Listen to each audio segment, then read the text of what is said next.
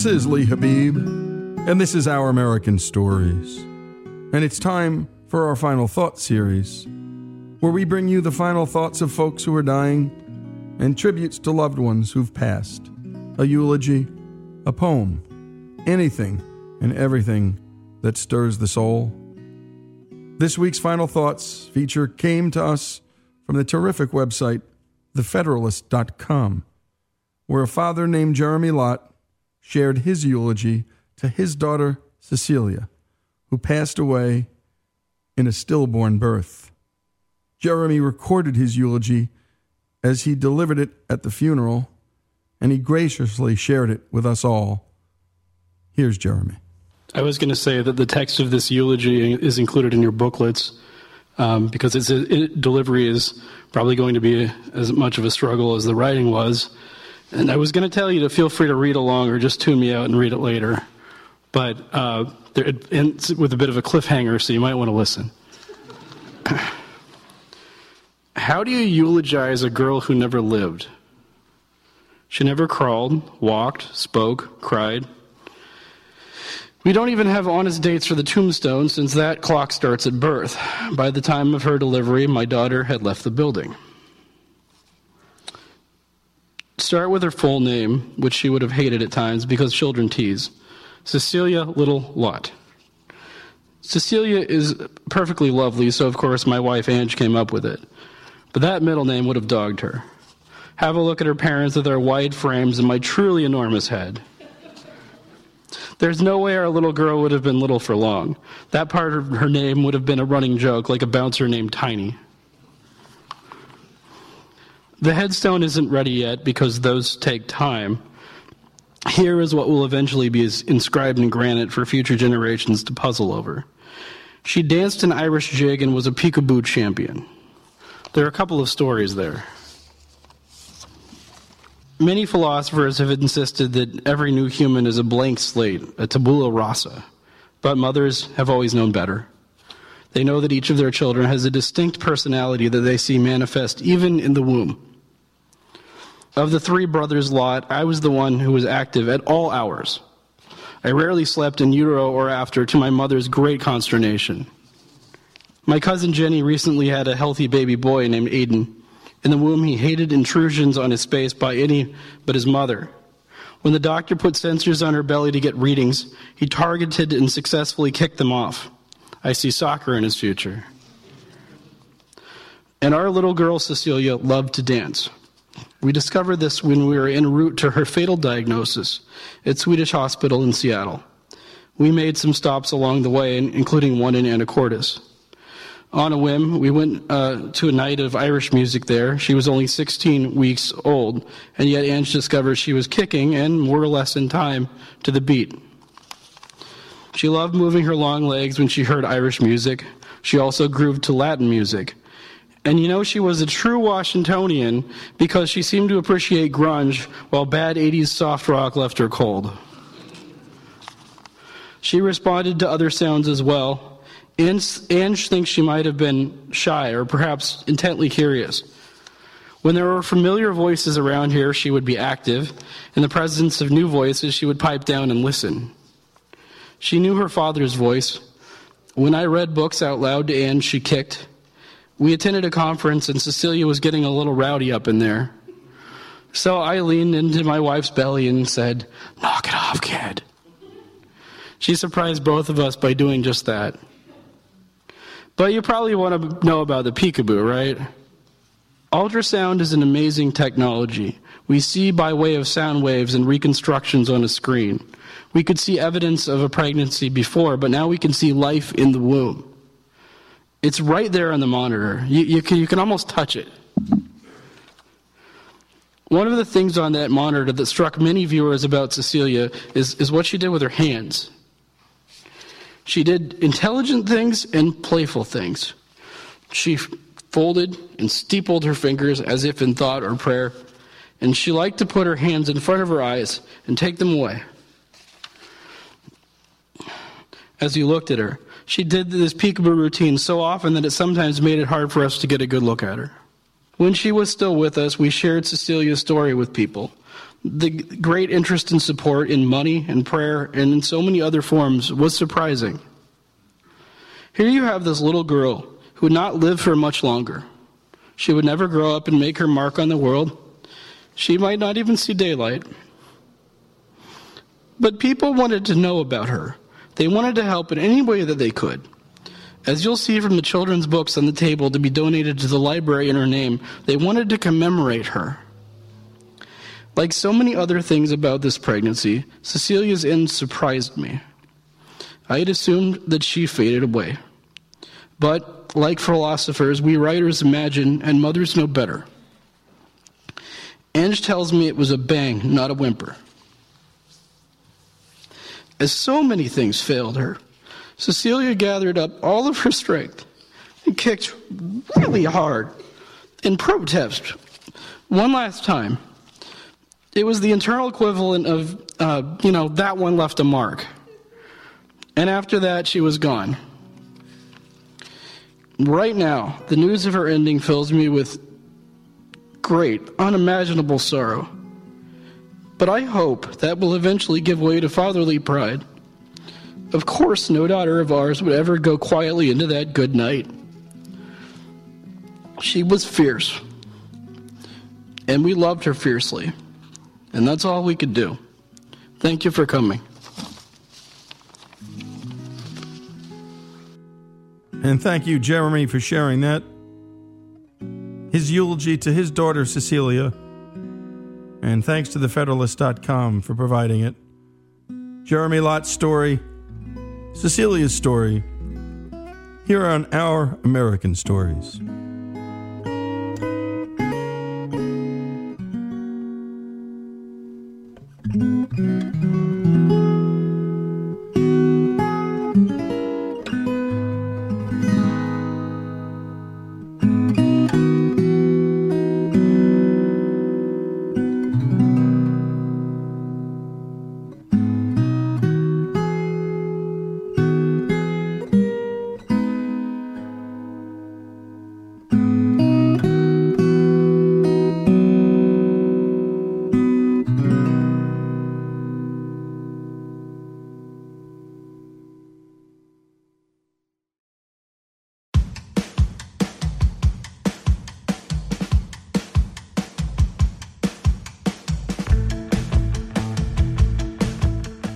This is Our American Stories. And up next, Mackenzie Vath, a young woman who wrestled through some early challenges in her life and came out stronger for it. Our own Alex Cortez brings us her story. Mackenzie Vath has a dad who's incredible. Tim Busch's companies employ 3,500 Americans, and he's fighting to build a stronger Catholic Church without corruption. But all of this can come at a cost.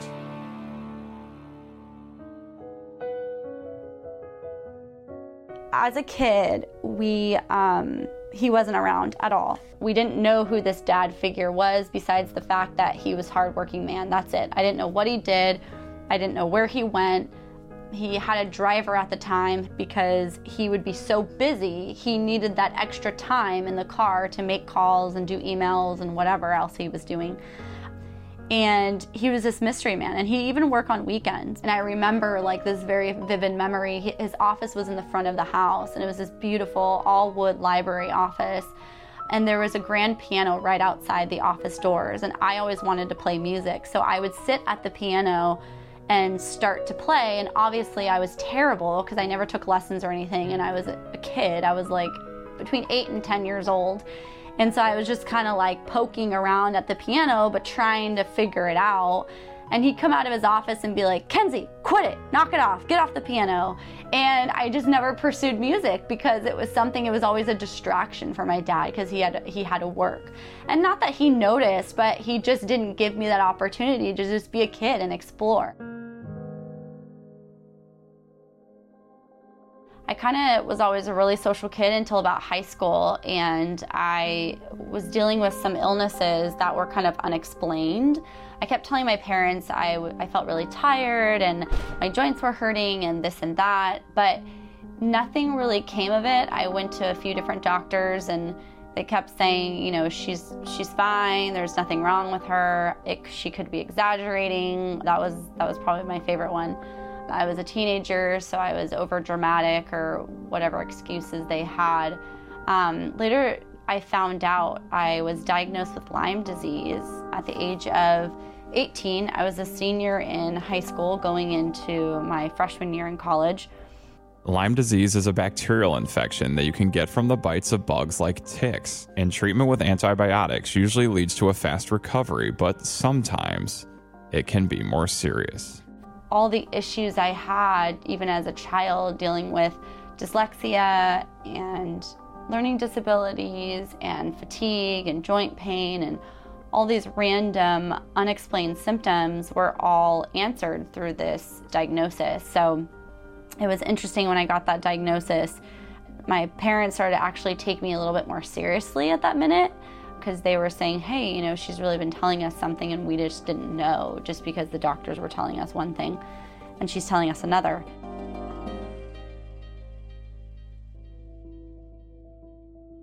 So I moved to Arizona with my mom the summer of my freshman year in college and got treated I mean, it's something I've really tried to forget a lot of because of the times. It was very difficult at first. I was young, I didn't understand what was going on, I didn't understand why I had to go through this. I was sitting next to people, you know, being treated for cancer. I was the youngest person by at least nine to 10 years. So I was like the pediatric patient in a sense, even though I was a teenager, I was the kid in the facility getting treated and being hooked up. I had surgery to get a PICC line in my arm so they would access, they get direct access to be able to hook me up on IVs every day. I was taking about 50 different supplements. We lined it all, all up on the kitchen counter in our little apartment that we rented down the street.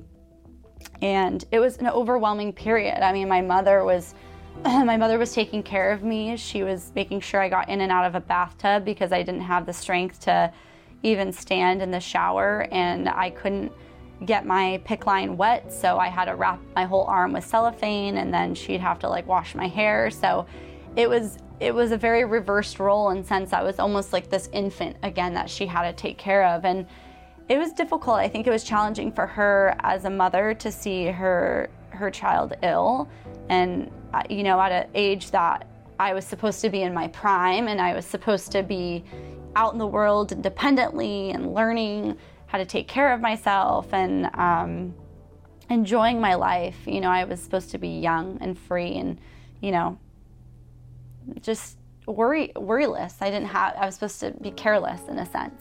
And that was complete opposite for my my life. I was very cautious. I had to be very careful. I had to clean up my eating right away. I just wanted to be a normal kid, and I didn't get that kind of opportunity. So I really went inward and became a little bit more introverted. I, I was a little more socially awkward. I wasn't as much of a performer. I didn't really want to be around big crowds. So I really struggled with like my personal development. But it was, um, I'm trying to like really dive into the emotion. I really had to shift into a, an adult role as well. Like, not only was I this infant trying to, I was being taken care of, but I also had to mature. I had to, I had to get into a headspace that knew my life wouldn't get to be like all the other kids my age. I wouldn't be able to eat whatever I want or stay up late or, you know, drink and party and I had to really take care of myself. And it was I was mad for a long time. And even to this day, it's there's definitely a dark, you know, dark it was a dark time in my life and it it's something that is sensitive to talk about, but at the same time like one silver lining that came out of that was the relationship that I built with my mom and the gratitude I had for her because as an infant, you're not, you don't realize how much your parents do for you or how much they take care of you. And as an adult, you really realize how much they give up to give up for you and how much they just love you unconditionally. And that was a really cool thing to see like later in life because you don't well, most people don't get that opportunity to see that um, until they're parents and then they realize they're like wow i have this kid now i know how much my parents loved me but i got to see that before i had a kid and before i went through that process of you know just understanding unconditional love and my mom and I bonded over the funniest things. We would watch when I got home from treatment. I, I just laid down. I couldn't do much, so we'd watch Golden Girls and Bonanza and all these just really heartful, fun shows. Mackenzie was also taking college classes online, and after her treatment was completed, she tried to go in person. When I moved out to college, I still wasn't doing good, so I ended up moving home and um, kind of finishing off my schooling at home. So I got to get this really good quality time with my folks that my brother didn't really get to have because he went straight off to college and kind of never looked back. So it was it was a silver lining. It was a silver lining in this terrible period of my life and during that time I really wanted to start documenting this time I had with my parents and this special growth period that I got to learn a lot about them and what they did and saw the ups and the downs of their daily life in a different lens as a little bit older adult. So that was kind of where I where that all my curiosity all started more so with how, like what they were doing and how much they've done and really wanted to know kind of where it all stemmed th- from. So fast forward, uh, you know, after schooling and working and starting my own career and, you know, a few businesses down the line and everything else, I told my dad one day, I was just saying, I just made a joke like, oh, I'm going to write a book about you. And he said, yeah, we'll see. I don't, I don't think so because I love to say a lot of things. And, you know, that just gave me more motivation to be like, okay, I'm going to write this book and I'm going to de- like dedicate it to you as a legacy I went in wanting um, to interview both my parents, but my dad just has a very fascinating story, as does my mom, by the way. And I could write a whole book about her alone because she, she's a, an amazing person. But I think the interest with my dad was because I didn't have as close of a relationship with my dad as I did with my mom. So I had my mom's story written before I needed to interview her. Like I knew who she was and I'm very close with her. I know a lot about her personally, but I didn't know much about my dad personally. And you're listening to Mackenzie Vath, and she's telling her story, her childhood story, struggling with Lyme disease. At least finally, she had gotten a diagnosis. She wasn't crazy, and she wasn't a whiner. She really figured out what was really ailing her, and then the struggle to get through it and when she came back home because of some difficulties in college, that there was a silver lining in that. And that she had now come to understand that her parents were people. She wanted to know who they were, and particularly her father. She wanted to know him better. And what better way to get to know a person better than to write about him? When we come back, more of Mackenzie Vath's journey here on Our American Story.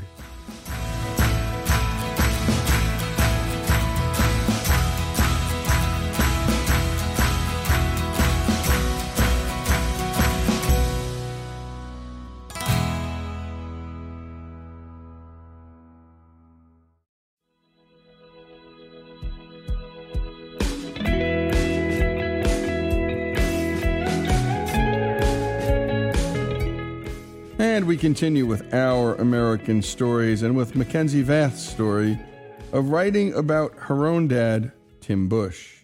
Let's return to Alex Cortez. While interviewing her dad, Mackenzie learned so much more about his childhood and how it impacted his adulthood. His parents were very strict and never said those three words I love you.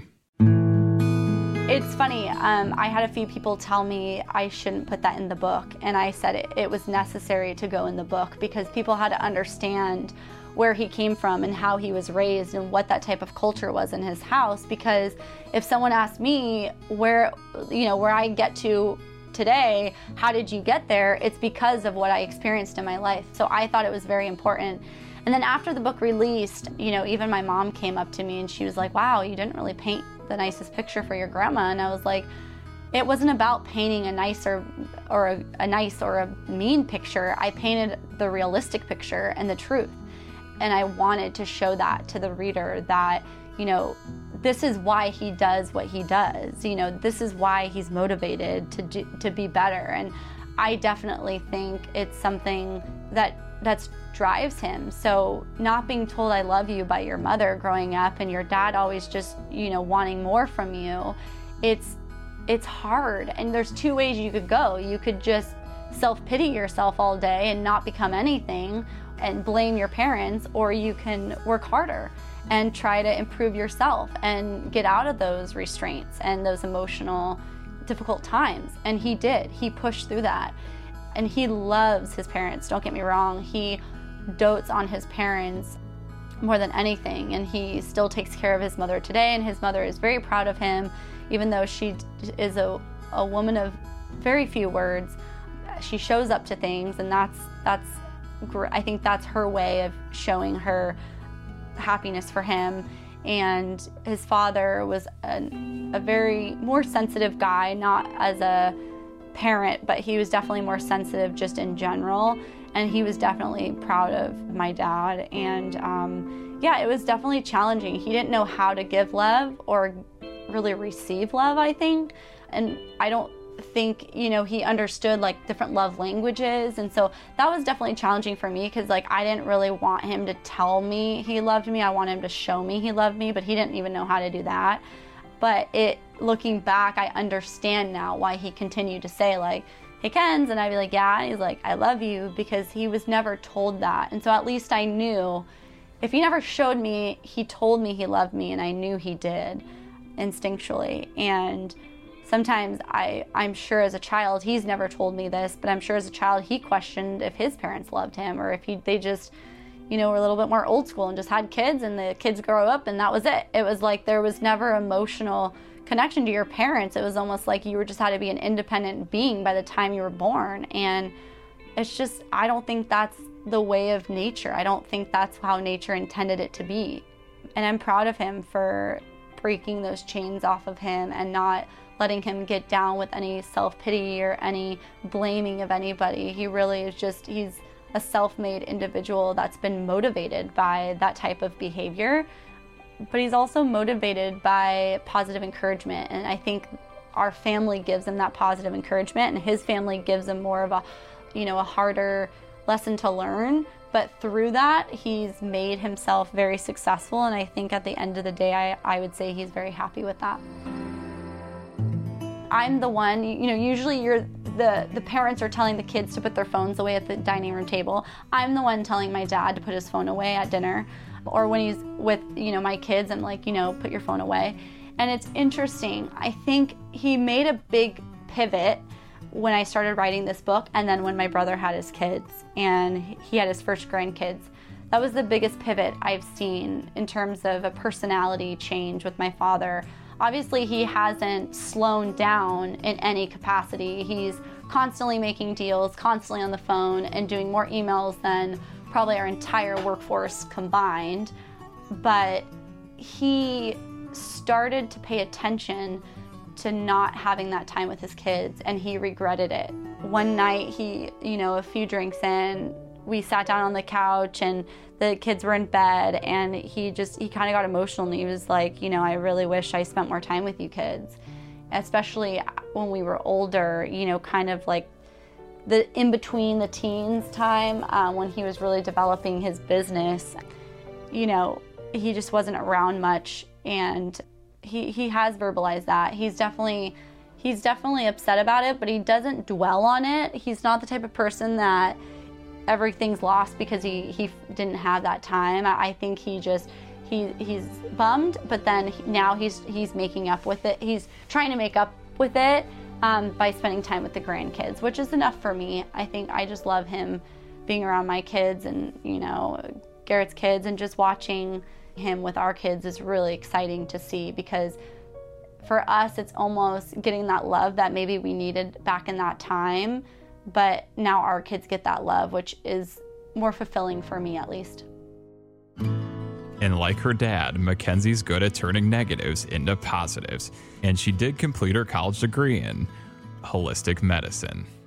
I never let getting treatment like stop my progress, especially with education. Like I completed my degree in four years, like even though I had to take time off and it was much harder for me to do, I never let it stop me from getting things done. And that was, I'm proud of myself for that. I, I've never told myself that or have given myself a pat on the back, but so many people could make excuses for getting ill, especially at a young age. And, and I definitely had my fair share of excuses, but I, I never wanted to like not work and just be taken care of by my parents and, you know, not go to school and kind of make those self development excuses. And I, I really wanted to become somebody and do something with my life and have a purpose. And so I was very driven by that purpose. And who knew getting sick may be that purpose for me. One of the biggest things when it comes to healing or treating anything is having someone to relate to in a community to bond with. And so I wanted to create that community through my business, Holistic Umbrella. And it just started with a few people I met in clinic from getting treated a few extra times after Arizona. I, I, I had some flare ups and had to get treated a few other times locally in Orange County.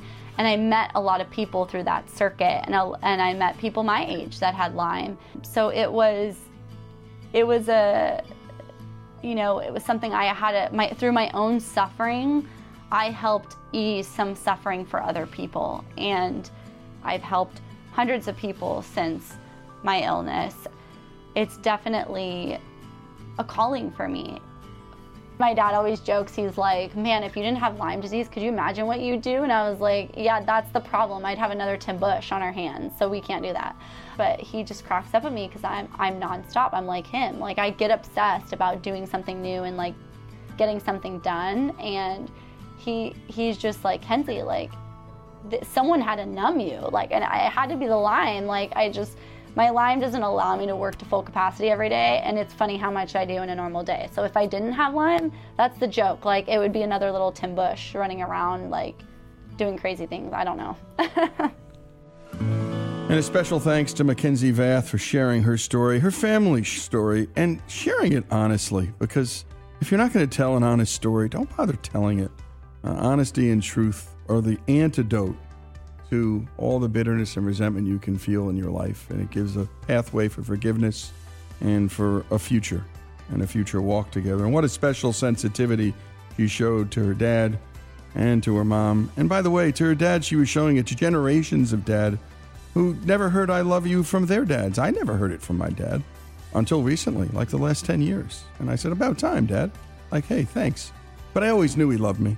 And I think she always knew her dad loved her. But he was busy and he didn't mean it and he regrets it and he's trying to do life different. And that's all we can do in life is love understand listen. And it's a beautiful story. The book is the paperboy an oral history of a living legend. My dad tim busch. Go to amazon and pick it up. The story of mackenzie vath and the story of a daughter understanding and loving her driven dad here on our american story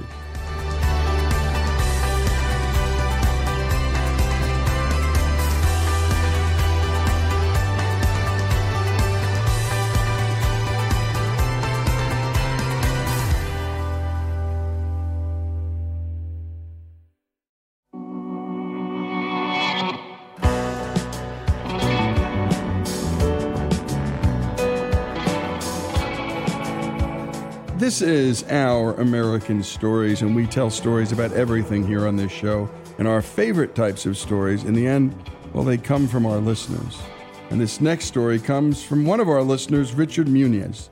Today, he tells us two stories on living in history from the perspective of those who experienced it and didn't even know it at the time. Here's our own Monty Montgomery with the story. Punctuality is an important virtue to a lot of people. But for Richard Muniz, it was his senior year history teacher that changed his outlook on life by skipping out on the dates in class. When I was in the 12th grade, I uh, had a history teacher by the name of Bill Mahan. Now, Bill wasn't a heck of a lot older than I was at the time, and he had kind of a unique approach to uh, history. He felt that dates weren't important. In fact, he also felt that uh, dates is what turned people off about history.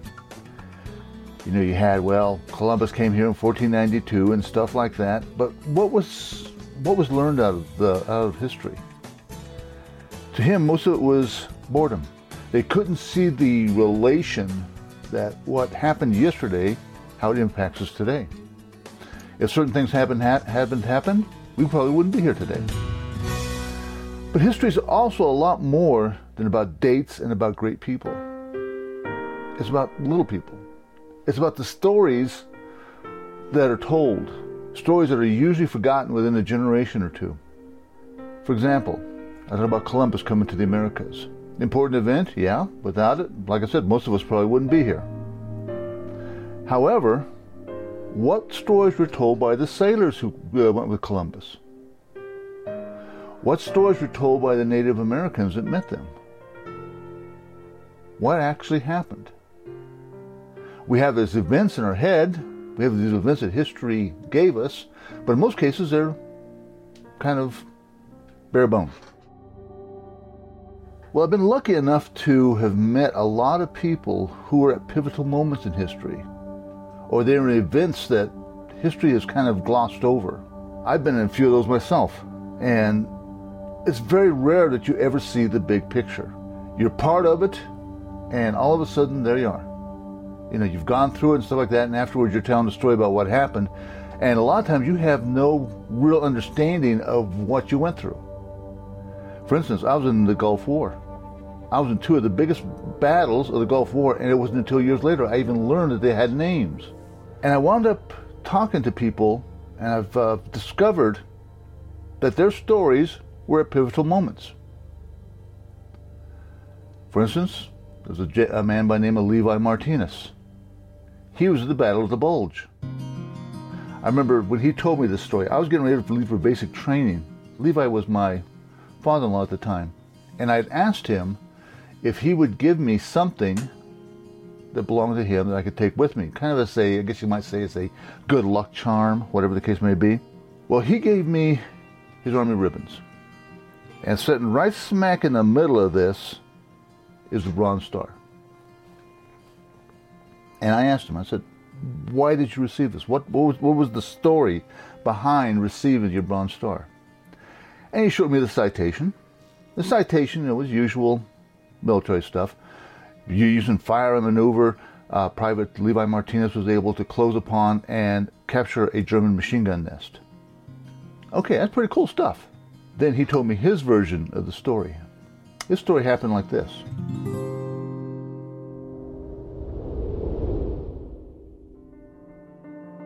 He was in Germany fighting with Patton's army.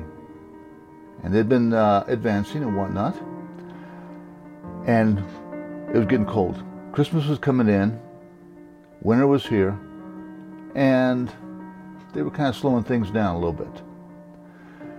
However, he also got word at this time that his mother had passed away, and that it was uh, he wanted desperately to go home and at least see the family. Well, that wasn't about to happen after all. You know, here they are in the middle of a war. He was seriously needed right where he was. So what wound up happening was this: they received orders to turn 90 degrees and start walking. He called this the long walk. And uh, they walked and they walked and they walked, and it was storming on them. It was cold, and they just kept going.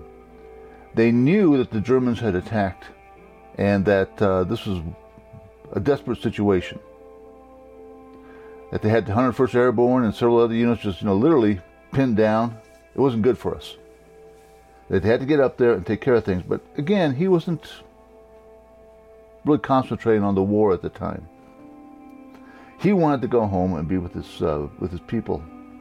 After all, you know, his heart was breaking over there, and here he is, unable to even express his grief. I remember him telling me that as they were walking one day, all of a sudden a guy shoves him out, shoves him, and throws him into a snowdrift. And he gets up and asks what the heck that was about. And the guy said, "You almost walked into the walked into uh, the path of a tank there." He'd literally fallen asleep while he was walking. And if this guy hadn't shoved him, he'd probably fallen under the, uh, the treads of the tank and been ran over. When they started getting up into uh, area around Bastogne and whatnot, the Germans had seized this one small town. They had established a machine gun nest outside of the community. And this machine gun nest opened up on him and his people and uh, just firing away from him. Had him pinned down pretty good. Well, in the middle of all this, he's thinking about his mother, and all he wants to do is stand up and go home. Well, finally, he said, heck with this. I'm going to go, and I'm going home one way or the other. So he stands up and he starts approaching the machine gun nest. There's no fire maneuver to this. There's no running from one uh, point of cover to another and while firing at, firing at the enemy. He is just a nice little casual stroll right up to the machine gun nest. And they're shooting at him. His people are yelling at him to get down. He's just walking. He wants to go home, and he's going to go home one way or the other. Eventually, he winds up on the crest of the machine gun nest looking down at these seriously astonished Germans. And while he's up there, he decides, well, while I'm here, I might as well do something about it. Points his rifle at them, and they surrendered. And that's the story how he got his Bronze Star. That's what history's about. It's about people involved in um, extraordinary things, extraordinary events, and not realizing it. An example from my own uh, personal history happened during the Gulf War. Now, this is, doesn't involve a battle, doesn't involve lining up uh, an enemy tank and firing on it or anything like that. No, this involves almost the aftermath. I mean, the war was over to all extents and purposes. We'd beaten the Iraqis. Now, what we were doing was we were getting ready to go home. I was a military policeman at the time, and what a military police do is they are responsible for movement. We move the division. And part of our job was to perform the route recon from Iraq through Kuwait and back to uh, Saudi Arabia. And we were excited about this. I mean, we'd been over there for about six months, and this meant we were one step closer to going back home. I mean, it was great. We'd made it through the war. Now, here's the problem the war might be over, the weapons of war are still out there, and they're still very much alive. Despite the ceasefire, you can still get yourself hurt or killed out there. So, what we did was my platoon, we were told to go back and perform this route recon. So, we're going down high, Highway 70, and ahead of us, we saw a bus. And on the back window was a placard that had a British flag uh, printed on it. It was the Brits. Now it pulled over, and a bunch of guys started getting out. It's obviously you know on the road bathroom break.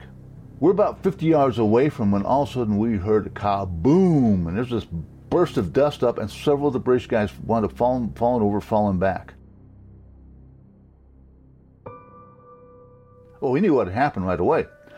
What had happened, we had pulled over and walked right into a minefield that was on the side of the road. Now, our first instincts as human beings is, oh my God, we see people in trouble. We're police officers. We have three people with us who are trained as medics. Why not pull over and help them? Our allies, fellow human beings on top of that, were hurt. We were in a position to help them. That's what we were going to do. Well, as we're starting to pull over, all of a sudden this one British guy comes around the thing and he's waving at us and yelling at us not to stop, to keep going. And that's when our lieutenant yelled, "We have we have medics with us," and he said, "So do we. It's too dangerous here. We'll treat our own wounded. Keep moving." So we wound up going past. To this day, I don't know what happened to these men.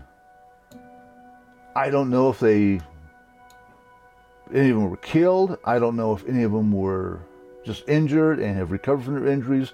Again, it's history. You get your little teeny tiny segment of it, and you don't know what happened next. And you've been listening to Richard Munez share his story, actually, two stories about war, and from a very different point of view. And this is what made Stephen Ambrose such a great writer. He told the story and gave voice to the stories of the actual soldiers on the ground, the so called grunts, the guys doing the fighting, the cooking, the traveling, all of it, and gave them, well, not only a voice, but a part in the narrative. And then all of us could relate to it because we were walking in their shoes. And by the way, if you have a story, and we love our listeners' stories, again, send them to ouramericanstories.com. Again, they are our favorites. We play a lot of them. Richard Munez's story, two of them, two soldiers' stories here on Our American Stories.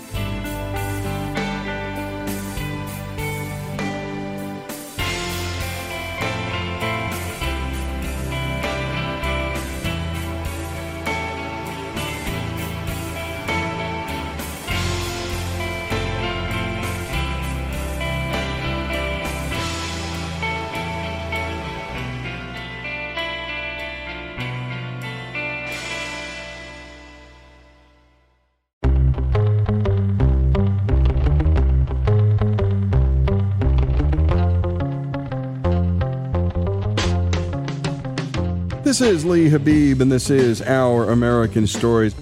This next story, well, it's our Rule of Law series, where we tell stories about what happens when the rule of law is present or absent in our lives. And Alex today brings us an unusual story from a guy named Bill Koch, an entrepreneur with 1,300 employees. Here's Bill. You know, what I really like, if you look at a great painting, you could tell the love the artist did in creating it. And to me, that's precious. And that's what creates, in my opinion, great art. You know, is the love for what the artist was doing. And then food, too.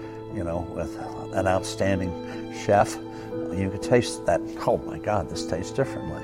Because he put a lot of love into it, which means he put a lot of energy and thought and everything else into it. And the same with a bricklayer.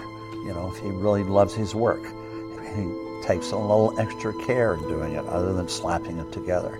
And the same thing with wine. The great wines, you could really taste the love that the vintner had in making it. And so that to me is highly offensive when someone is faking it. Bill found out that four bottles that were sold to him as Thomas Jefferson's were fake. And then he found out that more were too. There's a huge code of silence because the faker doesn't want to know that he's faking. The middleman who's selling the wine doesn't really want to know if it's fake. In fact, there was one big auction house that was selling a lot of wine in New York in auctions, and they had to have this retailer deal with them to get through the laws. And uh, the guy who owns the retail shop said, Why are you selling a lot of fake wine in this auction? And the head in house counsel versus the outhouse counsel said, Authenticity is an opinion. And we're not in the opinion business. We're in the business of making our margin. So just ignore it. And then the guys who buy the fake wine, if they find out it's fake, they want to get rid of it and get their money back. So primarily they either dump it into the auction market or they give it to a charity to auction off, or they find some sucker that will buy it. Some of the fake wines I bought were from charity auctions because the guy gave it to him and he got a tax deduction on it, and some other schmuck got him. Mainly me. I got him. and so I just him, I'm out of on a crusade. A legal crusade. To shine a bright light on it. And I also, I guess because well, when I was younger, I was taken advantage of by people when I was naive. And so I said, I just hate being cheated. Hate it. One of the fakers actually offered to give Bill all of his money back, and Bill said, No, we're going to court. That's right. well, I ended up in one real long lawsuit, which we won hands down. And then after that, everybody wanted to settle with me. And there was one guy who said, Well, I sold you these fake bottles. Would you give them back to me so I could give them back to the guy that sold them to me? And so I said, All right, I will. But then I engraved on the bottles counterfeit and gave it back to him. I haven't heard from him since. One big faker sent me a fax saying, uh, Why are you worried about fake wine? Even Jesus turned water into wine. and I was hoping I could get him into a court in the Bible Belt, but I couldn't. One guy had a huge collection of pre World War II bottles of Petrus, which is one of the best wines in the world, and oversized bottles. And I bought a bottle of 1921 Petrus in a double magnum. And I opened it up. God, that tasted like the cheapest wine I've ever had. And I looked at it, and there was an article about this wine, about how it was found and who found it, etc. And it was rated 100 out of 100. That's why I bought this bottle. And what the guy did, the faker, I mean, they were Hardy Rodenstock, poured in 1957 wine into the bottle and he made a fake label. We even found the place where he bought the bottle and we found where he had the labels printed. And he poured in 57 wine, put in some juice that made it taste old and smell old. I said what he did was put moose piss in it for me. and we took this bottle to uh, Petrus, and they said they never made big bottles pre 1945. And this one guy who had this huge collection of huge bottles called me up and said, Are all our bottles fake? And we said, Yeah. How do you know? Well, we went to Petrus and they said they never made them. and they said, Oh my God. And then uh, a month later, he called up and said, Why don't you buy these bottles for me? And I said, Why? He said, Well, it's good evidence. I said, Well, I don't need to pay you, I'll just subpoena you. Unfortunately, uh, crusades turned out to be long and very expensive. Bill has spent $35 million going after the fakers over what was originally a $400,000 wine fraud. And some might say that's a crusade not worth it, spending 87 and a half times the cost. But for Bill Koch, it is. The crusade isn't about the wines. I mean, it's a little bit about the wines, but Bill could have bought new wines for far less. What it's really about to him is the rule of law. And Bill's pursuit of the rule of law ended up exposing an industry of tens of millions of fake wine. I try to say, well, it's bad business to cheat when you get caught. And great job as always by Alex. And thanks to Bill Koch. And you might be thinking, expensive wine? How does this relate to me? But if you have ever been cheated, passed along what we in New Jersey would call a fugazi, and I know I have a dear friend who bought what he thought was a real diamond for his wife and spent real money, and it was a phony. And it turned out the guy had been peddling a lot of fake diamonds, and to a, a really a harmful detriment of a whole lot of families. A rule of law series, because let's face it, sometimes the cops can't get these people, and sometimes, let's face it, uh, no one else can. Sometimes we, the citizens, have to go out and find these fakers. But if we can't bring them to a court of law, if we can't have the rule of law, then we have nothing at all. Bill Koch's story, his crusade against fake wine, and again, and against fake everything, here on Our American Stories.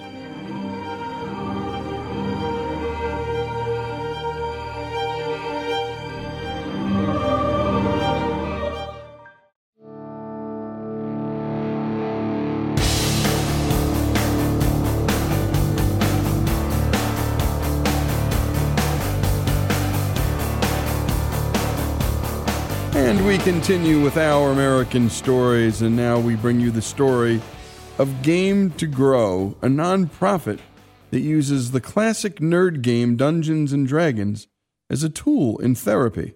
Here to explain what they do are Adam Johns and Adam Davis.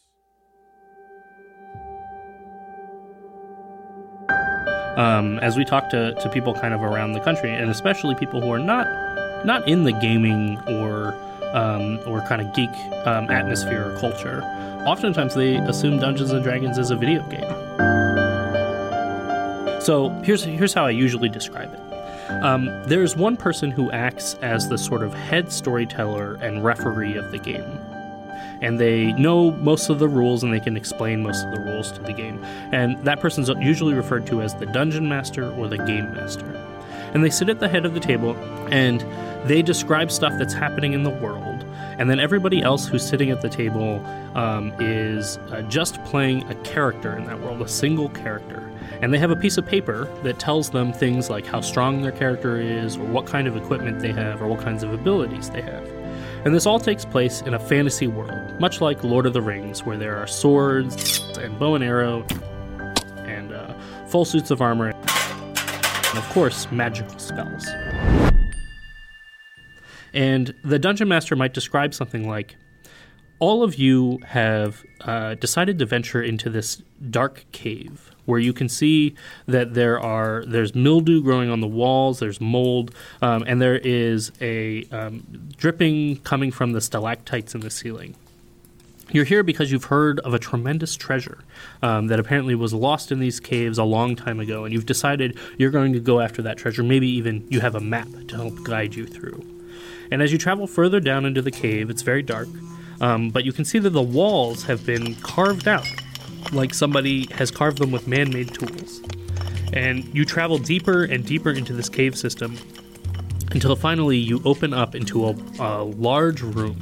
And in this large room, you can see um, across the way is a door on the other side of a very large gap. Um, and the gap seems to stretch very far down into the ground.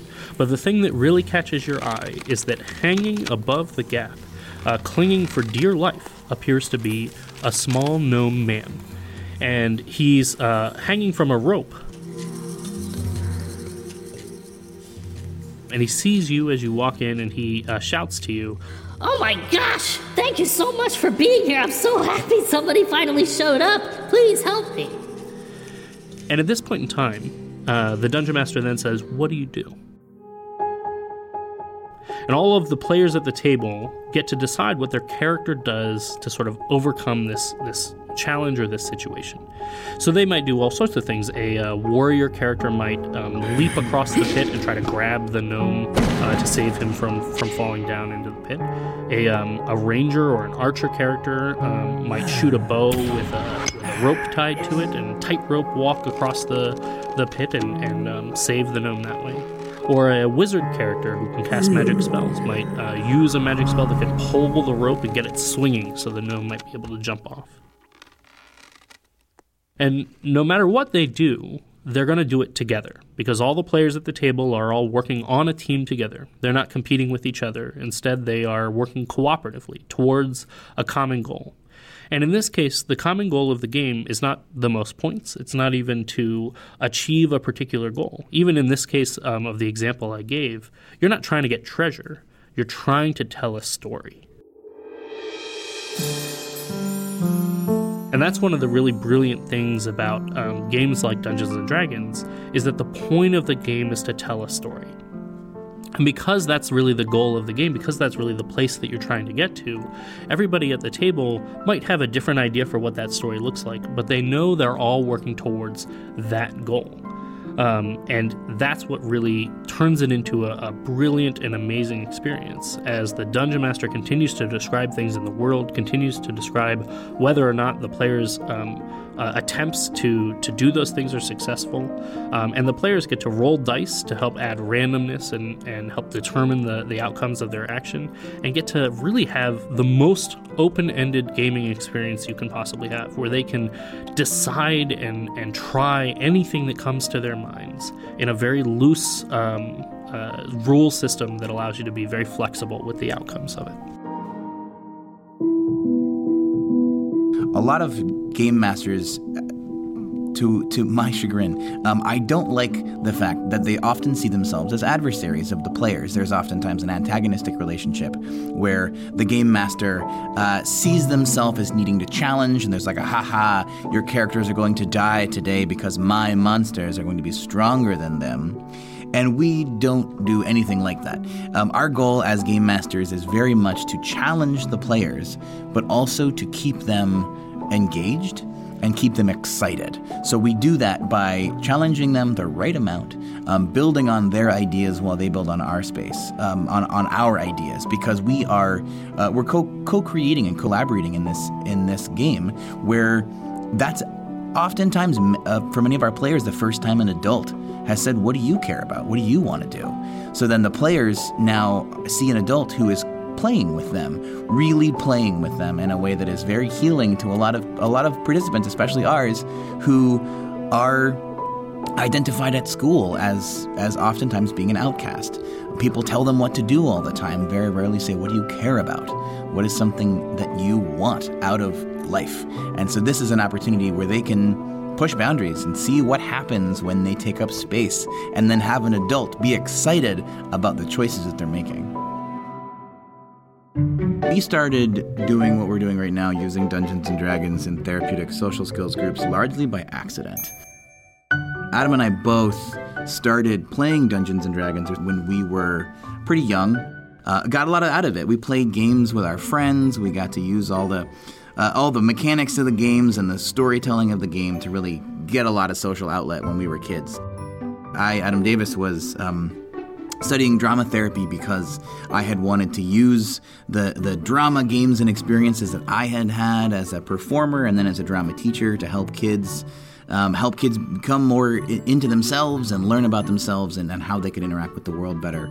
And so Adam and I met in grad school, and I started picking up um, an after school program that was a Dungeons and Dragons program for quirky kids who needed a little, a little guidance and social support.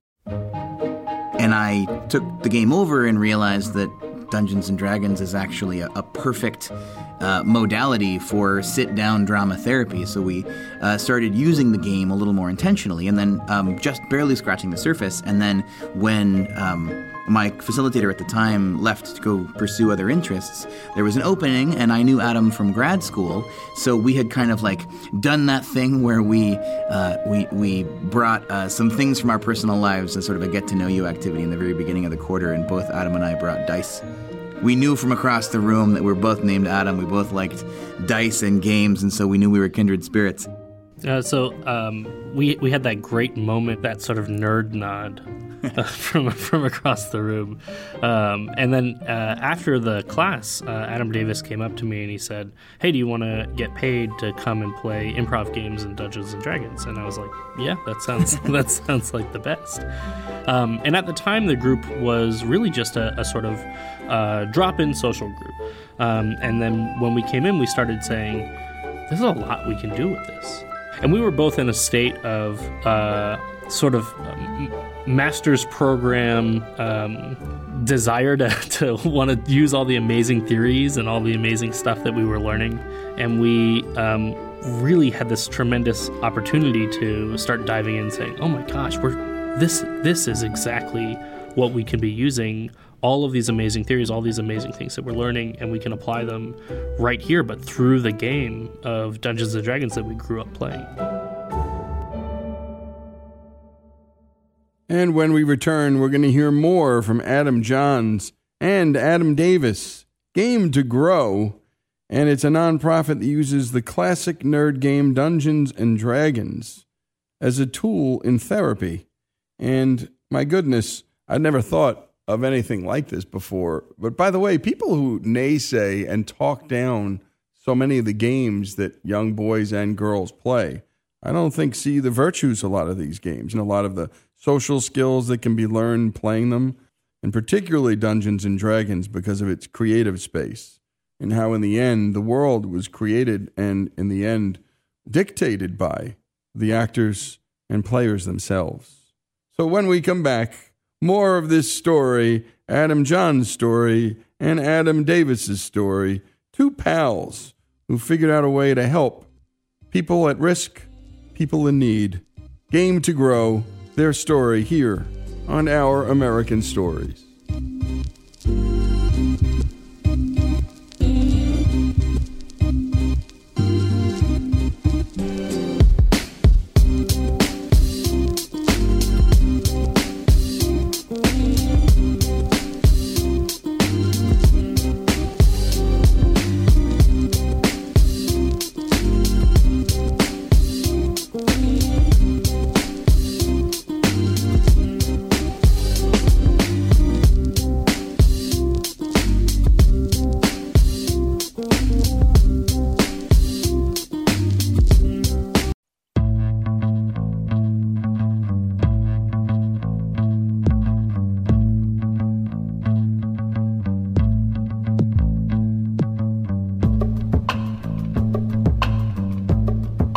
Return to Our American Stories and the story of Game to Grow.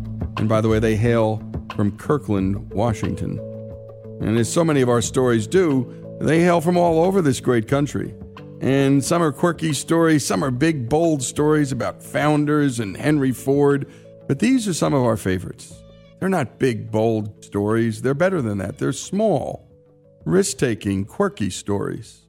They're happening all around us every day. If you have a story like it, something somebody's doing to impact their neighborhood, their neighbor, even, just that story, one person helping one person, we're as interested in that here in Our American Stories as Henry Ford's story or George Washington's. We treat them all the same. Send them to ouramericannetwork.org. That's ouramericannetwork.org. And now back to the story of Adam Davis and Adam Johns and how one of their childhood treasures turned into a grad school exercise and ultimately a full time occupation in therapy. We got our first group going. The parents saw the outcomes. The parents started talking to other parents, inviting us to speak at other engagements, and then all of a sudden the, the ball started to roll. And then before we knew it, we have continued to grow, and we are now full time therapeutic game masters and executive directors of Game to Grow. We have a, a sort of a, a theory at Game to Grow where players play the characters that they need to play. So we have a lot of players who, like I said, are socially isolated, who don't have a lot of social aptitude, and they don't really have a lot of experience being charismatic or confident, but they pick characters who are aspirational. A lot of players come in and they, they pick characters who are military leaders, who have on their character sheet that they are very charismatic, that people believe in them. And so we know right away that that's something that the, that these young people want to want to play with and want to explore. Um, we have players that come in choosing to play characters that are very similar to themselves, lone wolves who are very isolated in the game, and then we can help that character grow. And thus the player grow. And that lone wolf character who wants to go off and solve every problem by themselves, now we put them in a situation in the game where their character needs to rely on somebody else because Dungeons and Dragons is a fellowship game. It's a game where every character has a unique and special ability that that makes them special. And that's a great life lesson is that you can't do everything by yourself. And people are going to rely on you and you are going to rely on people. And here's what that looks like to ask for help. And here's how good it feels to be able to be the person who can step up and help out the team. In one particular instance uh, where a player really made a choice that I was not expecting, um, the characters had all made their way through this dungeon, and they came up into a room where there was, um, on in one corner of the room, a massive troll of legend uh, who had been imprisoned there and in the other corner of the room was a series of three unlabeled switches. And uh, across the other side of the room was a metal door that was closed. And it quickly was explained to the players that um, one of the three unlabeled switches would open the door on the other side of the room, allowing them to progress further into their dungeon. Um, and the other two switches, when pulled together, would release the the massive troll of legend upon the players, but also upon the world itself. And usually, how this works is that it's sort of a um, an interesting uh, challenge where the players can talk to the troll. They can figure out uh, is the troll lying to us about which switch is which, and and it's sort of a mix of a puzzle and a social challenge.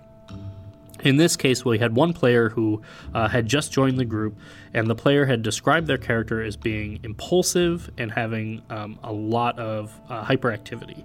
And it was an appropriate character for that player to play because that, that player also struggled with those exact same challenges. And that player said, um, I run across the room and I pull all three switches at once. And I've run that scenario several times. That was the first time anybody had ever just decided to pull all three switches. So all of a sudden, I had to decide okay, well, what what's going to happen here and what are the consequences of, of effectively just running ahead and all the other players at the table had gotten out like graph paper and they were getting ready to like solve the puzzle and they just stood and stared slack-jawed at their teammate who who might have just done them all in and what I said was the troll runs across the room and he picks up uh, the impulsive player's character, getting ready to eat them whole. And all the other characters, I said, you're you're you're the players at the table. I said, you you can leave now. The door is open. Uh, but if you leave, you'll be leaving your teammate to be eaten by this this massive troll of legend, and you'll also be leaving the troll to, to wreak havoc upon the world. You need to decide what your characters would do here. They are heroes in this world. What would they do? And they turned and they debated it with each other, and they eventually decided that they would help their teammate. And so they enticed the troll back into the, the cage um, and re imprisoned the troll. And at the end of that session, we always do a checkout at the end of every session. At the end of that session, there um, the players all checked out with each other, and the impulsive player said, "I'm really glad that you guys helped me out there because my character is really impulsive, and it's clear that they're going to have to learn how to be less impulsive. And I'm hoping that your characters will help teach them that." And one of the other players at the table also said in the checkout, "I'm super glad that you did that." because we're all here to basically learn how to navigate this space, how to learn these skills, and be better at this. And your character doing that helped make me feel like like I really belong here. I'm, I struggle with some of the same challenges, and it helped me feel like I belong. And it was an amazing moment for them to realize that they're all in a similar place, and they've all struggled to make friends, to connect with people. Um, and this is a place where that doesn't matter, where they can all get along and where they can m- maybe have missteps, but they can feel a sense of acceptance here. Part of our mission is to get more games into more communities around the country and around the world. We have traveled and we've done presentations and trainings for therapists who want to get involved.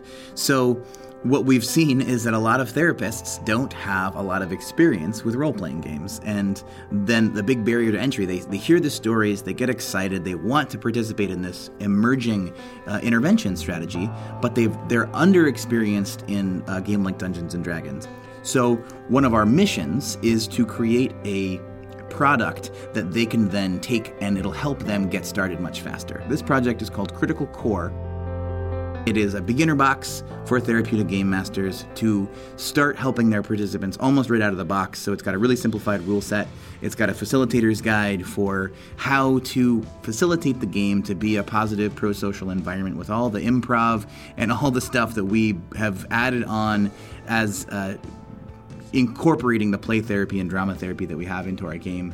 But then also, it's got a very specific module design where the storylines are directly related to real world areas of social growth. So we might have the room that fills up with lava, and that's a way to build frustration tolerance. Or the players have to go and get past a guard, and that guard might have a slightly downturned mouth that looks like a frown. And then we can work on theory of mind skills and perspective taking, where now we can talk about uh, nonverbal social cues, and the fact that that guard being sad or upset has nothing to do with you. You have no idea why he's making that facial expression, but in order to get past the guard into the next room in the dungeon or in the castle, we have to be able to relate to him, understand him, and communicate with him. So, the, those three components going into Critical Core, uh, I think, will really be how we can get this project out there. We, like Microsoft's vision of a computer on every desk, we want a game in every desk, a game in every school school, a game in every hospital, a game in every clinic and therapist's office. Uh, that is our mission. So we don't want people to just game more. We want people to game better. Don't just game. Game to grow.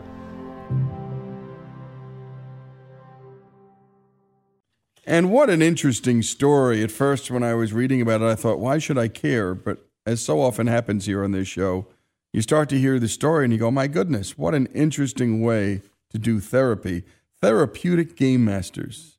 And it just, well, it makes sense. And we've been telling Adam Johns and Adam Davis's story. Great job on this, Robbie. Robbie just sort of bumped into it. These guys are in Kirkland, Washington, and we love to tell stories from all over this great country big ones, small ones. Again, Adam Johns and Adam Davis, game to grow. And I love what they said. Don't just game more, game better. This is Our American Stories.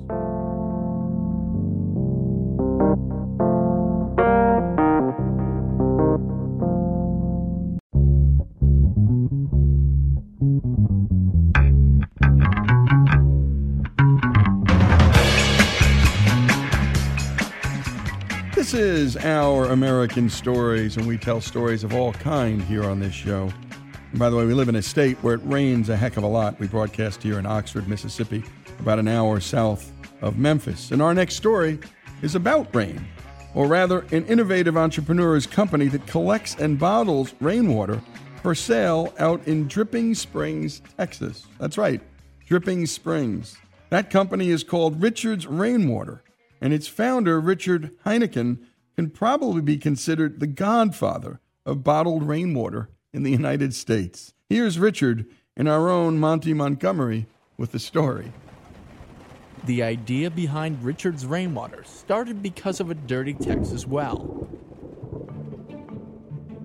Well, I moved out to uh, Dripping Springs. I lived in Austin, Texas, and moved out to Dripping Springs to help my sister-in-law build the Austin Zoo out. It's her, her parents had this property out there, and Susie, my wife, and her sister lived out there, and her sister was uh, raising goats, and anyway, it turned into a zoo. So I moved to Dripping Springs and built a house. And out here in the hill country, there's no other source for water except for well water.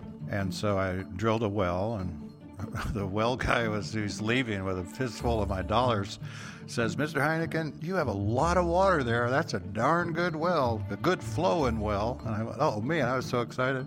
Go in the house, brand new house, right? And took a shower.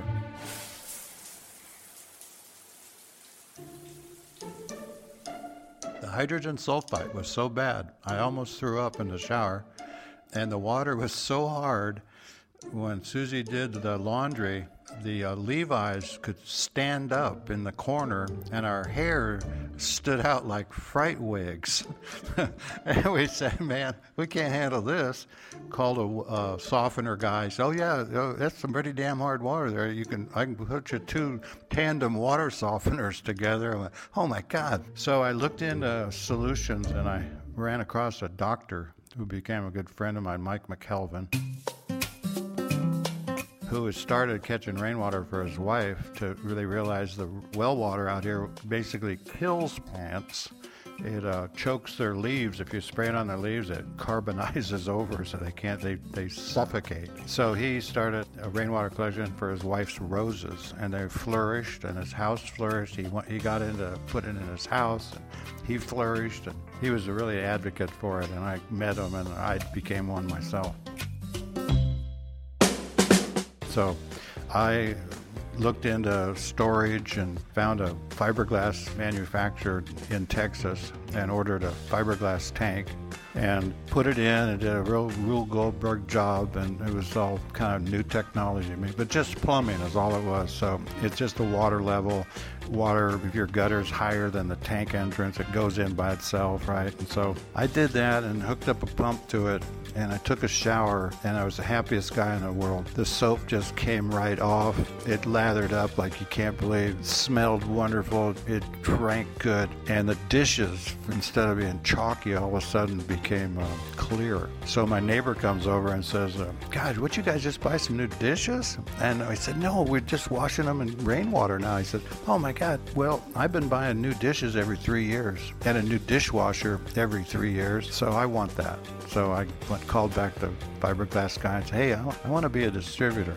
And uh, he said, "Okay, oh, let's work a deal." And so, so I was selling fiberglass tanks like crazy. I was the biggest tank salesman in the whole planet. I put in, you know, literally hundreds of these things, and I've got a thousand people that were relying on Tanktown as their source for rainwater filters and you know maintenance prop things, and so that's how it happened.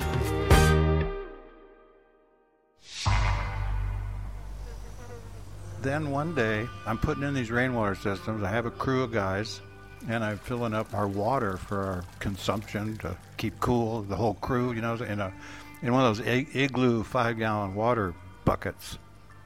One day we ran out, super hot day, sun, sun in July, and I so I said, okay guys, I got I'm going back home to fill up our water again. They said, okay, hurry back. So on the way, I thought, you know, I should be able to pull into a store and buy this stuff and the bulb went off, right? So I went, oh, okay. And then, so then I was just focused on bottling this stuff. So I read the the regulations on a water supply, realized that I needed to be a, a, certif- a licensed operator to run a water supply. So I was started going to correspondence schools, and I went to Berkeley, Cal, and Texas A&M, and I got my I got a license to be a public water supply operator. Got a permit number and all, and then I started building a plant. And anyway, then I get to TCQ, the, the government agency that over, oversees our water supply in Texas, and they said, "Well, Mr. Heinichen, that's a pretty good idea, but rainwater is not approved as a source for water." I said, okay. So where are you getting your water? He goes, well, you know where we get our water. We get out of Lake Travis. But does that come from? Well, you know, it has, uh, it's like rain. I said, okay. that's okay. So I, am going to, that's what, I, you know, so we need to make this, be able to have this as a source for water. Went, oh, I, I don't know, sir. And another thing, Mr. Heinichen, now that we got this conversation going, we can't talk to you anymore because you're not a licensed engineer. So I went, okay, great. Well, I will come back. So I just had to prove it to them that it was a, good source for water. So I built a little pilot bottling plant, and they said they approved that. Built it with my own bare hands. I'm a blacksmith, I'm a sculptor. I cut the pipes and, and used transits and got the right things and welded everything up. And then we go out and put more systems in. I get more some more money, go out and buy more metal, put it all up. Then I thought, man, this is I'm I can't really start this yet. I got the plants going, I got everything going. I need some tanks. I ended up buying 13 tanks, and we had like 250,000 gallons. And, and then I had the engineers, and he's a friend of mine, and basically wrote it on a napkin. I said, here, write this out, make it look real official. Here's what we're gonna do. We're gonna micro. We're gonna put it through really tiny filters, and we're gonna separate it after it goes into a couple of tanks, and then we're gonna put it through UV light, and then we're going to store it in a sanitary tank, and then we're going to put just before we bottle, we're going to put ozone in it. Now, ozone, it's a really great sanitizer. Cities' water supplies use chlorine, and chlorine is a cancer-causing chemical, and so we didn't want to do that. The Clean Water Act required public water supplies to use chlorine, and there was no other source of sanitation they would approve. You know, I have a saying: the solution to pollution is dilution. And it's the same thing these cities use. They just say, well, okay, here's a 10 gallons of chlorine, and so we're going to have to mix that with 13,970 gallons of water, and that'll do it. Okay, it might taste a little chlorine, but anyway, can't do that. And so my plan was, I said, okay, here's the deal. If you take me to court, and I'll, and here's the little end of it. We have to end up in court. I'm going to tell the jury that okay, here's what they want me to do with my rainwater. They want me to put chlorine in it, and that will cause cancer, possibly. And then rainwater, we've already proved it has no cancer causing byproducts in it from the way we sanitize it. So it seems like a, a really smart thing to do. And so, and then also, if you say I can't do it, then then it'll be it won't be good because the jury is going to say, well, Mr. Heinichen, we certainly don't want you to get cancer, so I, we like your idea they said, well, we kind of like your deal, and it's also sustainable. And then we started doing testing on it, and and then did their monthly reports, and it all always came back just beautiful. And at that point, more people in Austin and out in the hill country were getting into rainwater collection. So everybody's calling us anxious and saying, "Hey, uh, I, I, w- I want to put a whole rainwater system in my house." So four years later, we got the first public water supply using rainwater as a sole source of water without using chlorine, and then that's it. It's all over town, and it's pretty damn good feeling. So it's a it's a future water. Uh, there's no doubt about it. It's still the purest water on the planet because it did never touch the ground. As soon as it touches the ground, it turns to trash. The deeper water goes, people say, "Oh man, my well's 10,000 feet deep." But oh man, that's 9,999 feet of trouble above it. It's just the perfect water, but it's a little difficult to get. But Richard makes the bottling process sound pretty easy. After capturing it and put it in a in a collection tank, that's the first thing to do. Like the city of Austin doesn't have to worry about that because they just suck it out of the lake we have to put it in a tank that has no light in it because light makes algae and algae is is a is not our friend. And then we process that through uh, more filtrations and then UV light. And then uh, finally just before it goes into our bottling line We add uh, ozone to it. It only lasts 15 minutes. And then we put it in the bottle and we seal the top of the bottle. So that's a perfectly pure bottle of water because there's no trihalomethanes in it, no chemicals in it. And it's just, it's just a beautiful bottle of water and you can taste it immediately. When you taste it, it's sweet because rainwater cleans your mouth. I know it's kind of gross, but there's calcium on your teeth all day long. It's building up calcium. It washes that off, it's just amazing. So I've never had anybody say, "Boy, that's a lousy bottle of water." It's always, "Hey, this is the best darn bottle I've ever had," and it's it just that's the fact. That's what kept us going because it's the absolute truth. There's any kind of comparison of another bottle of water. It's just like blind testing is just kind of a simple thing to do because you just it's so obvious and I've come, been through a lot of them and rainwater always prevails.